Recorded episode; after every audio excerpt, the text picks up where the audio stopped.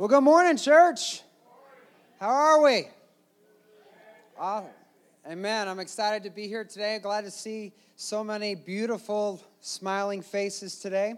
Uh, I, I don't know about you, but I just love getting together and singing God's praises. Something just happens in my heart. You know, my wife and I have gone a little nuts over the last couple weeks. We, we moved from uh, Mount Morrison to Clio, and just as we finished unpacking our last box, we decided, ah, now it's time to remodel the bathroom. So we've been ripping everything out and gutting everything, and, and just it seems like there's just nothing but craziness and pandemonium. And I got to be honest, this morning when my alarm went off, I rebuked it in the name of Jesus. I was like, uh uh-uh, uh not today, alarm, not today. But God has given us grace, and I'm here, and, uh, and we're to be all right today. But um, so, whatever you're carrying, whatever you've brought into this place, whether you're just tired from the week's events or you've just, your spirit is broken, guess what? God's here. God is here. And uh, you open your heart and mind to Him, and He is going to bring healing to your soul. Uh, today we are in Psalm 98. We've been going through the, the book of Psalms, highlighting some of my favorite chapters and inspiring uh, verses of this great book of worship. So we'll be in Psalm 98. The verses will be on the screen, but if you have your Bible with you, you can turn there. Or if you have your digital Bible, if you have a Bible app, you can navigate there. And while you're navigating on your phone, you can stop by Facebook or your favorite social media app and like us or uh, check in just to let people know where you are and, and how God is working in your life today. Uh, but uh, to start off this chapter, I have a question for you. When you hear the word loud, what do you think of? When you hear that word loud, and I already hear some people who have, must have looked at my notes already ahead of time shouting out today. There's so many ways we use uh, this word to describe things in life. Now, some less common ways we use to describe it is as something that is over the top or flagrant or obnoxious. Like you see somebody who's kind of got a crazy shirt on and be like, dude, that shirt, that's loud. That's a loud shirt. Or that's a loud tie. I remember professors in Bible college. I went to a conservative Christian college and we had to wear shirts and ties to class and slacks.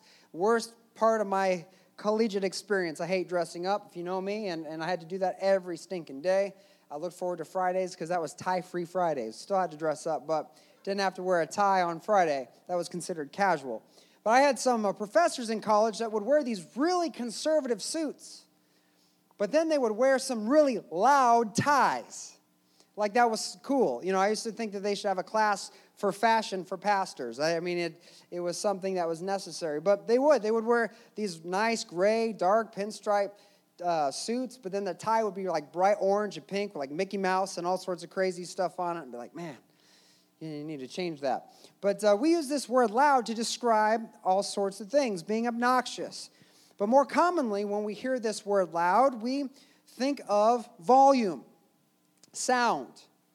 Like when I hear this word loud, and I think about this word loud, the first thing that comes to my mind are like the cheering at my favorite sporting event or, or the blasting of the speakers at my favorite concert, you know, to where the bass is kicking so loud that your cage is rattling. Your heart, you don't know if that's your heart beating or if that's the bass from the kick drum. You know what I'm talking about? That's loud. The speakers at your favorite concert, and, like was so eloquently uh, yelled out earlier, like a gaggle of children running through your house, yelling and screaming and laughing. Uh, my children have realized that in our new house, there's almost like a mini track inside our house. And so they can just continue to run circles, chasing each other, laughing and screaming and falling and hurting themselves and being loud. And I uh, find myself yelling at them all the time quit running through the house. You know, calm down. Go downstairs if you're going to play like that. Reminds me of the movie Peter Pan, where Mr. Darling was always like, a little less noise, my dears, a little less noise. Except for me, it's a lot less noise shut up. You know, that's, that's what I'm thinking. But kids can be really loud, like an inconsolable baby at 3 a.m. in the morning. You know, parents that have small children, you've had small children, you know what I'm talking about. I really think that's why Xanax was invented for that 3 a.m. scream and cry. There's nothing worse. You're just like, please be quiet, go to sleep. But we use this word loud a lot to describe many things. And guess what? So does the Word of God. God's word uses this word loud as it relates to our worship, the way we express our thankfulness and gratitude to our God. In Psalm chapter 98, verse 4, this is our key verse today. In the New Living Translation, it says this It says, Shout to the Lord, all the earth, break out in praise and sing for joy. This is the translation of the Bible we normally use. But for the sake of the message today, I want to jump back to the year 1611 and read from the King James Version because it's a little bit more common when you read this verse in the KJV. You'll, you'll probably think of songs that you've heard this, this way, uh, the way it reads in, uh, back in, from uh, your history and, and growing up in church. Psalm 98, verse 4 in the King James Version says this It says, Make a joyful noise unto the Lord, all the earth. Make a loud noise and rejoice and sing praise. This is the psalmist encouraging the people of God in their worship. Now, the phrase in Psalm 98 4, make a loud noise, comes from a Hebrew word, patsach. No, I didn't sneeze. That is actually the Hebrew word, patsach. And this Hebrew word means to cause to break or burst forth, to break forth with or break out. And when I think of this word, when I think of bursting forth or breaking out, I think back to my high school days, how the cheerleaders would hold the banner on the end zone and the team would just come running through and break forth through the banner on the field. Or I think of, you know, it wasn't so long ago that uh, there was a major storm in the Gulf of Mexico called Hurricane Katrina. And the winds and the waves were so strong that the levees couldn't hold them and the water broke forth and flooded the land. I also think of little fun things like this balloons. You know, when you blow in a balloon, you fill it with air, you begin to fill the space. And the more you fill it, the more you fill it, I don't know how long this, I didn't really practice this out, but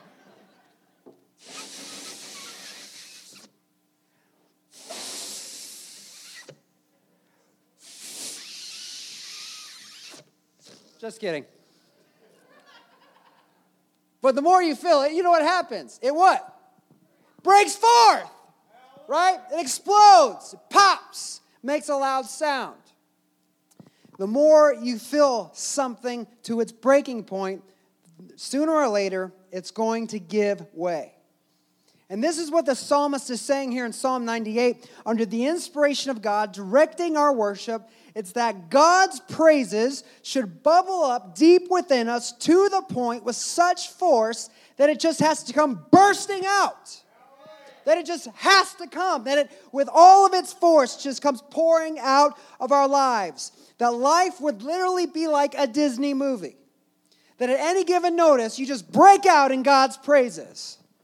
Like, I got a raise. All right, thank you, God. Praise, praise, praise, praise God. Thank you for this raise. Money, money, money. Ching, ching, ching. Gonna throw some in the offering plate and praise God all the way to the bank. That's what I'm gonna do. This is what he's saying. It's like, let your life be so filled with the praise of God that it just comes bursting out with every scene of life. Psalm 98, beginning in verse 1, it says, Sing to the Lord a new song, for he has done wonderful deeds. His right hand has won a mighty victory. His holy arm has shown his saving power. The Lord has announced his victory and has revealed his righteousness to every nation. He's remembered his promise to love and be faithful to Israel. The ends of the earth have seen the victory of our God. There is always a season and a reason to pray. And the Word of God is revealing to us that there is always a reason to break forth in exuberant and even obnoxious, loud praise. Right here in Psalm 98, verses 1 and 2, we see some reasons to praise. The first reason I see here in these few verses, number one, it's about what God has done. What God has done. Look at verse 1. He says, Sing a new song to the Lord, for he has done wonderful deeds. His right hand has won a mighty victory. His holy arm has shown his saving power you might not feel like praising. You might be in a season where you're like, ah, not today. But if you would just stop and think about what God has done in your life, it should turn your heart from mourning to dancing, from cold apathy to hot worship and praise. I was sick, but God healed me. I was poor, but God gave me a financial blessing. I was a sinner, but God forgave me. I made a mistake, but He gave me a second chance. God changed my life. God put a vision in my heart. God restored my family. God protected my loved one from harm, whether on the battlefield or from a car accident. Think of all the different ways God has come through in your life. He died for our sins and rose from the dead. See, if we would, as they say, count our many blessings and see what God has done, we would be filled with thankfulness and praise. And a little worship will start bubbling up, start filling the space. Number one is what God has done. Number two is who God is. Look at Psalm 98, verse 2. Says, The Lord has announced his victory and has revealed his righteousness to every nation. Our God is the victorious one. He is the righteous judge. He is our God and creator, our provider, our high priest, our heavenly father. He is the king who is above every king. He has a name which is above every other name. He is savior, redeemer. He is our comforting spirit, and he is a f- friend that sticks closer than a brother. This is our God. Deuteronomy 10 21 says this He alone is your God, the only one who is worthy of your praise, the one who has done these mighty miracles and that you have seen with your own two eyes. That you've seen with your own eyes. There is no one worthy of praise other than our great God. There is no other name under heaven whereby we must be saved. When you consider what God has done, when you consider who He is, your heart should begin to bubble up with praise, should begin to fill that space in your life. And then, number three, what God has promised. Psalm 98, verse 3 says, He's remembered His promise to love and be faithful to Israel, His people. The ends of the earth have seen the victory of our God. You have to realize that God has promised to love and be faithful to his people, to his children. He promises that if you confess your sin, I'll be faithful and just to forgive your sin and cleanse you of all unrighteousness. If you seek my kingdom first above all else, you will always have everything you need. I will never leave you nor forsake you. I have good plans for you, I have blessings prepared for you. And guess what? When I rose from death and went to heaven, I've gone to prepare a place for you so that when I come back, guess what? You're going to be with me forever and forever and forever forever. I'm going to wipe every tear from your eye. I'm going to take away all the sorrow and pain, all the struggle, all the guilt, all the shame, all the things we wrestle with day in and day out will be gone. This is what he's promised for the children of God, for those who have a relationship with him. When you consider what he's done, who he is, and what he has promised, your heart should begin to bubble up with something. Should begin to fill with his praises and be ready to come bursting forth. The problem today with many Christians is many people have been too afraid to let what is bubbling up inside break forth and come bursting out because of pride, fear of embarrassment, feeling awkward and self conscious See, these things, they encourage many of us to reinforce the containment unit of our praise, to keep things locked away and close to the chest rather than cutting the chains and just let it burst and go free. Some of you here today have made a career out of coming to church on Sunday. You're here every week, week in and week out. That's been your job your entire Christian life, but within the job description you wrote for yourself includes a clause that says, I will not sing, I will not clap, I will not dance. Don't even think about having me lift my hands. I'm never going to show emotion. I won't even crack a smile, even if I really, really, really want to. I want to look as miserable as possible. And you barely even stand when we stand together to sing. And I have to ask myself if that's been you, if, if you're the one that comes in and just like, mm-mm, not to do it. I have to ask, are you considering what he has done for you? Are you considering who he is? Are you considering what his promises are for your life? Because for the life of me, I can't understand how you can be doing all of those things and not have gratitude and thankfulness and even some brokenness and humility come bursting out in shouts of praise and worship and singing and exuberant celebration. And some of us are so hard hearted because of pride, you bury deep down what God desires to come bubbling up and bursting forth. And he desires that from his people. We can read here, even in the scriptures, because God knows there is power in worship. Power to draw you closer to the Father in every way with your heart, with your mind, with your body, and even bring healing we desperately need for our souls. And you're missing it because instead of engaging and breaking forth, you're restricting and shutting down as we consider him, who he is, what he's done, and what he's promised, our praise should be loud and it should break forth. But breaking forth isn't the only command here in Psalm 98 4. Let's look at it again. Psalm 98 4, the first part, he says, And make a joyful noise unto the Lord. A joyful noise. This is the Hebrew phrase or word ruah. Say that three times. Ruah. Ruah. Feel like a Marine. Ruah. And this means to shout, to raise a sound, to cry out, to give a blast. It's a, it's a war cry of alarm or battle, a signal for war, to shout in triumph, to shout in applause, to shout with religious impulse. That figuratively and metaphorically, it means to break the ear or split the ear with sound. The root of the word means to mar to mar by breaking. So when we read this word ruah, the loudness factor literally means that it needs to overcome you with something that gets your attention, that it overwhelms you to the point that is even uncomfortable.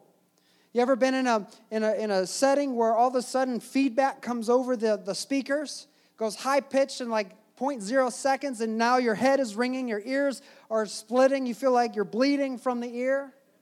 This is Ruah. Here, the psalmist is saying that our praise should be very, very intense, overwhelming, consuming, that what breaks forth. It shouldn't look like what we see in many modern churches where people look as if they're embarrassed to even participate or wish the singing would be over so they don't have to feel awkward anymore. No. The praise of our God should be an eruption of incredible praise. Look what he says in verse 5. He says, Sing your praise to the Lord with a harp, with the harp and the melodious song, with trumpets and the sound of a ram's horn. Make a joyful symphony before the Lord the King. Let the sea and everything in it shout his praise. Let the earth and all living things join in. Let the rivers clap their hands in glee. Let the hills sing out their songs of joy before the Lord. For he is coming to judge the earth. He will judge the world with justice and the nations with fairness. In other words, when you praise, give it all you got. Use everything in you. Use your creativity and anything that you could possibly come up with to praise Him. Praise ye the Lord. Let the foundation shake with the praise of His people. Praise to the point that even creation joins in with your song. Why? Because the king is worthy. The king is worthy, and he's coming.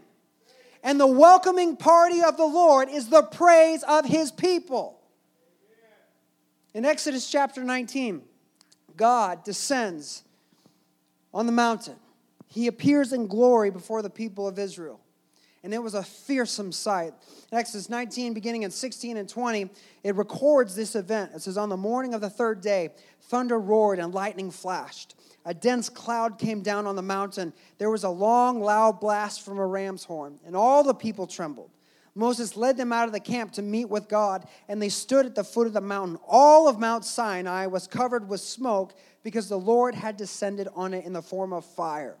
The smoke billowed into the sky like smoke from a brick kiln. The whole mountain shook violently. As the blast of the ram's horn grew louder and louder, Moses spoke, and God thundered his reply. The Lord came down on the top of Mount Sinai and called Moses to the top of the mountain. So Moses climbed the mountain. The glory of God's presence included a fierce thunderstorm and lightning noise that sounded like a ram's horn blast that grew louder and louder, probably from tornadic style winds. The sky billowed with smoke, and the mountain was set on fire. And there was a giant earthquake that shook the whole land. Talk about loud. Any one of those phenomena themselves would be loud in and of themselves. And he combined them all together. It was so great and so fearsome. Look how the people responded in Exodus 20, verse 18. It says, When the people heard the thunder and the loud blast of the ram's horn, they saw the flashes of lightning and the smoke billowing from the mountain. They stood at a distance, trembling in fear. It was so intense that they dared not approach the God of heaven. They were afraid for their lives. God's glory was so great that they were deathly afraid. Think about how loud thunder is. Think about how loud a raging fire is, how loud an earthquake is, how loud a ram's horn blast is. And that is the glory of our God. And Jesus, in the Gospels, he makes a statement. He says, Where two or more gathered in my name, I am there in the midst. In Hebrews chapter 12, the scriptures reveal that when the people of God gather for worship, they are translated past the veil into the very presence of God and the whole inhabitants of heaven. It says, We are surrounded by a great cloud of witnesses. The very God that descended on Mount Sinai is the God that is present in this place today. And if we are going to worship God, to give Him praise, to give God everything we have, in a way that our noise is loud enough to overcome his very presence, then it has to be pretty stinking loud. And why should we try? Why should we try to give God that much praise? Because of what he's done, because of who he is, and because of what he's promised. See, today, the church, we need to be a people who prays loud, not just in volume when we gather together and intensity, but also in life. Romans 12:1 Paul tells us that our lives should be a living sacrifice, a living act of worship. And Jesus said the greatest commandment is to love God with everything we are heart, soul, mind, body, and strength. That literally our lives should be defined by how much we love and worship Him. So, quickly, I want to give you three ways we can worship God loud with our lives. The first is this we've already kind of talked about it. Number one is sing your worship loud. When we gather, we need to sing, we need to worship. We need to give it everything we have. And again, you may say, Pastor Joey, sometimes I'm just not really there. I'm not in the mood. I'm barely awake. I need like five cups of coffee before I even want to have a conversation. How do I do that when I gather on Sunday morning? It's hard for me to mentally go there, to engage my heart. I just want to sit back and listen to everyone else. And I would say that if you're just not feeling it, then before you even come to gather in this place, you need to prepare your heart. Exodus 19, 10 and 11, the day before God came to visit them on the mountain, he gave Moses a command. He says, Go down and prepare the people for my arrival. Consecrate them today and tomorrow. Have them wash their clothing. Be sure they are ready on the third day, for on that day the Lord will come down on Mount Sinai as all the people watch. The reason you're not ready when you gather is because you have not prepared you have not consecrated yourself. You've not understood the reality that when you're coming to this place, you are coming to engage with the God of heaven. Spend some time Saturday night consecrating yourself with God. Get alone or get together with your family and think about what He's done, who He is, and what His promises are. For heaven's sake, get up earlier on Sunday morning and prepare your heart. I'm pretty sure the coffee maker brews at any time of the day. Get up early, consecrate yourself. Begin to connect with the truth of God emotionally. Let it affect your heart. Let it well up within you. And when we gather together, unleash it into the world. Let it come bursting forth in joyful praise. Every week in this room should be a party that the world wants to come participate in. Every week. Celebrating the good, good Father. Worship loud. Number two is live your witness loud. God has given each and every one of us, if you're a child of God, you have a personal relationship with Jesus. He has given you a witness, a story, a testimony. In Matthew 10 27, Jesus says this He says, What I tell you now in darkness, shout abroad when daybreak comes. When I whisper in your ear, shout from the housetops for all to hear. God didn't give you that story so that you could think about that all by yourself. He gave you your story, your testimony, so that you could declare the good things God has done and reveal to the world how they can be saved, how they can have hope, how they can have a transformed life if they give their life to Jesus Christ. We are God's mouthpiece. We are his ambassadors of the gospel, ministers of his grace and his peace. We should be proclaiming the gospel so much so that it seems over the top and maybe even a little obnoxious. And I would say that even now, after the elections, we can see that our nation needs the church to be awakened to the power of the gospel now more than ever. Romans 1:16, Paul says this. He says, "I am not ashamed of the good news." I'm not ashamed. Why don't you worship loud with your life, church? It's because you're ashamed. You're ashamed. The church is ashamed of the gospel. Why don't I tell my coworkers about Jesus? Oh, they might think, uh, uh. you're ashamed. One of the most convicting points in my life, I was working for O'Reilly Auto Parts in the warehouse, working with another Christian, telling him my story, and he asked me a question. He said, When did you come to know Jesus? And I immediately started looking around to see who was listening because I was ashamed. Didn't want people to know. Didn't want to be that guy. I wanted to be the Christian ninja and sneak my way into the gospel and their good graces and maybe one day have an opportunity. God doesn't want Christian ninjas. He wants frontline soldiers who are not ashamed of the gospel of Jesus Christ. Paul says, I'm not ashamed of this good news. Why? Because it's the power of God at work in the lives, saving everyone who believes. You want to see this nation turned around. You want to see the animosity and hate stop. Then unleash the power of God because that's the only thing that can do it. And it's only going to happen when the church of Jesus Christ stops being embarrassed of Jesus Christ and lives their worship loud. We should live our witness loud. Number three, live our love loud. John chapter 13, 35, Jesus says, Your love for one another will prove to the world you're my disciples. Did that say how you vote? Did that say what denomination you're a part of? Does that say what music group you listen to, or what style of clothes you wear, or where you like to eat, or what television shows you like to watch, or what books you like to read, or what blogs you subscribe to, or how many Facebook friends you have, or how many opinions you have with all your Facebook friends that you have? No. It says your love for one another will prove to the world you're my disciples.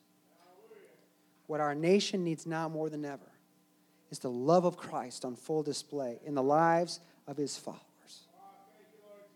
Our love needs to be loud. We need to treat one another with dignity and respect. We need to show grace where our differences don't matter, and we need to unite together in the truth and consider Jesus in all we do. The love should be seen so clearly that it attracts those far from God and leads them to a saving faith in Jesus Christ. We are citizens of heaven before we are citizens of America. We are citizens of heaven before we are citizens of America. And as his children, we need to be about our Father's business. And people are not going to care what we sing or what we say until they see that we care. And we can change the narrative that Christians are just racist, bigoted, closed minded religious zealots when we lead with love as we speak the truth. For love covers a multitude of sins. Church, we need to sing loud, we need to witness loud, and we need to love loud. Psalm 98, verse 4 Make a joyful noise unto the Lord, all the earth. Make a loud noise, rejoice, and sing praise. Let's bow our heads together in this place. Father in heaven, forgive us of taking you for granted and forgive us of being ashamed of the gospel. Forgive us putting other things before you in our lives. Forgive us of wanting to be counted in with the world when we are to be set apart for Jesus Christ. Forgive us of not recognizing who it is we are standing in front of even now in this place. And I prayed today, God, that we would be redirected, that our minds would be set on things above, that our hearts would be connected with your spirit, and we would be people that consider what you've done, who you are, and what your promises are. And that would fuel our worship and that we would be people who sing loud, that we witness loud, and that we love loud, so that those far from you will come to saving knowledge of Jesus Christ. This world can be filled with your praises. God, you said if we remain silent, even the rocks will cry out because you are worthy of praise, whether or not your children recognize it or not. And I pray today, God, that the rocks would stay silent because the praise of God's people not only fills this place, but that what happens in here fills the streets out there. God, that we would not be ashamed, we would not be afraid. God, that we would lead in love and hope with the gospel of Jesus Christ, and that your power would be unleashed into the world. God, we are your sons, we are your daughters. And God, we trust and hope in Jesus Christ. And God, I pray for the one today that just wasn't feeling it because of the struggles in their life. God, I pray that your spirit would surround them, your unfailing love would engulf them, God, and they would begin to consider what you've done who you are and what your promises are. And today, as we gather together and as we worship and sing, God, that they would lay that at your feet and hold on to the promises of the truth. That they can cast their cares on Jesus. And the peace of God that is beyond all understanding will guard their heart and mind as you empower them to overcome through the world. Be with us now. Stir up in our hearts. This we ask in Jesus' name. Amen. Let's all stand together.